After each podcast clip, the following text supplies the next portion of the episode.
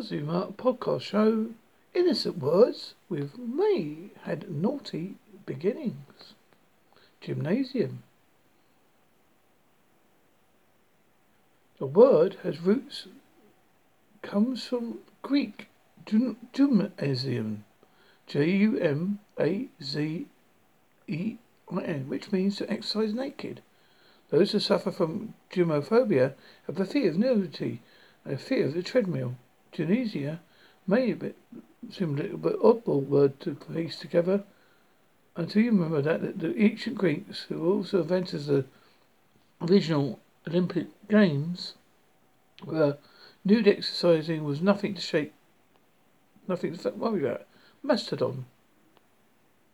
M A S O D O N. Surely the mighty mastodon must have been a name benefiting its humongous size and razor sharp tusks. But to master and don exactly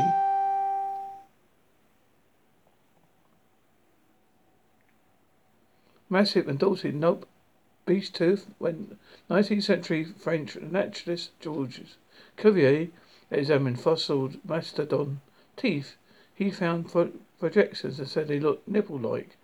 He chose the woolly beef, be, be, breast beast's name the Greek masto, breast, and ot, tooth.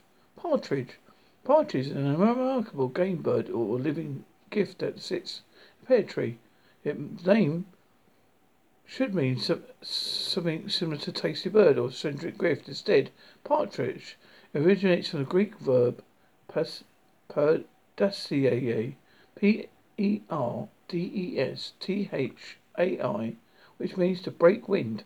Partridge became the fractionless bird because its weight and wing shape, because it can make a low whirring noise, and when it takes off, creating a rather unfortunate sound. Forlorn. When you imagine someone who's forlorn, you probably picture a person who's sad and dejected, abandoned by friends. The older version of this word, however, the much deeper meaning forlorn comes from the Old English word forlorna, F-O-R-L-O-R-E-N, which means depraved, morally abandoned. To Anglo-Saxons, if you were forlorn, more than just your friends had abandoned you, the very moral fibre had abandoned you as well. You were just sad and you were doomed. Musk. Musk comes to the Sanskrit word Muscara, M-U-S-K-A, which translates to testicle. We humans tend to associate musk with cologne. Animals, such as male musk deer, use hundred subjects to communicate. Musk doesn't play a direct role in reproduction, but it seems to, to have earned its family jewel name because the deer musk sac looks a little bit like the heart of the family crescent.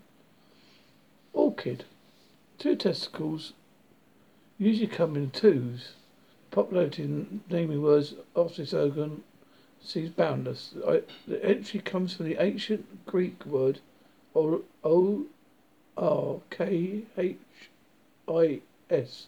According to some, an ancient word Greek man took a look at either the root of the resonance R H I Z O M E S of an orchid and thought, wow, they look a little bit like what I saw when I was putting on my tunic this morning.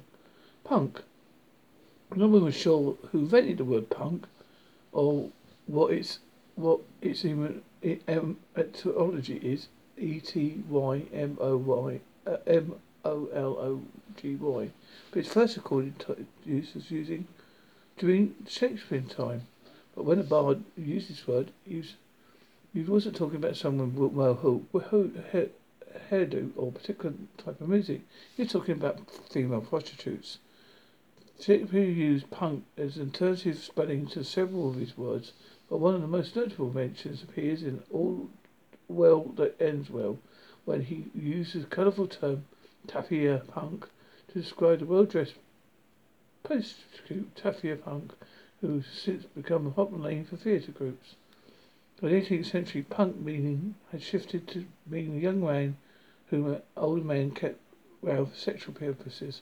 A song from a time called Women's Complaint to Venus includes as tune lyrics The bitterness at uh, night like a punk of him that's first drunk. By the 19th, 20th century, Punk meant young hobo, and soon the word had evolved to mean any young man who got up to no good. By the 1970s, music reviewer Dave Marsh discussed a band called and the Mysterians in Flint, Michigan called the music they were playing punk rock.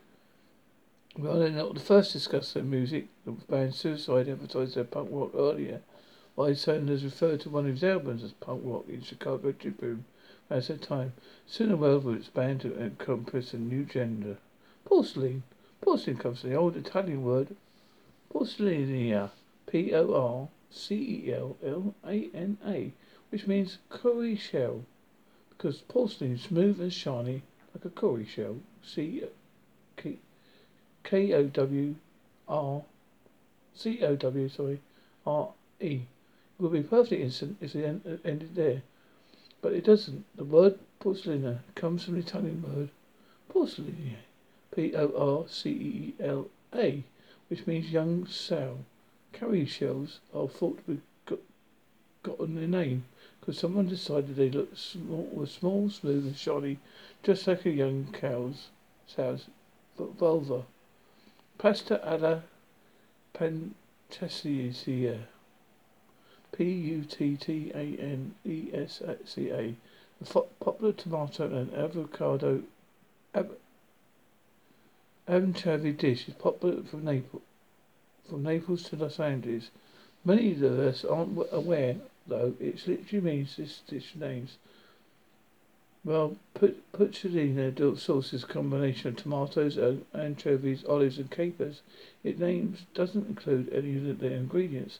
Said it literally translates as pasta in the style of a prostitute's.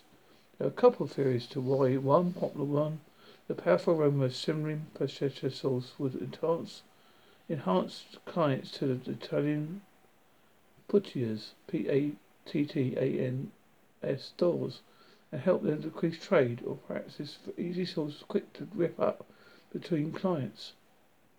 Another is that Pentana is a sort of catch up all words sort of catch all word in an Italian saying saying I made pasta pasta it's like saying I made pasta for it in, in whatever.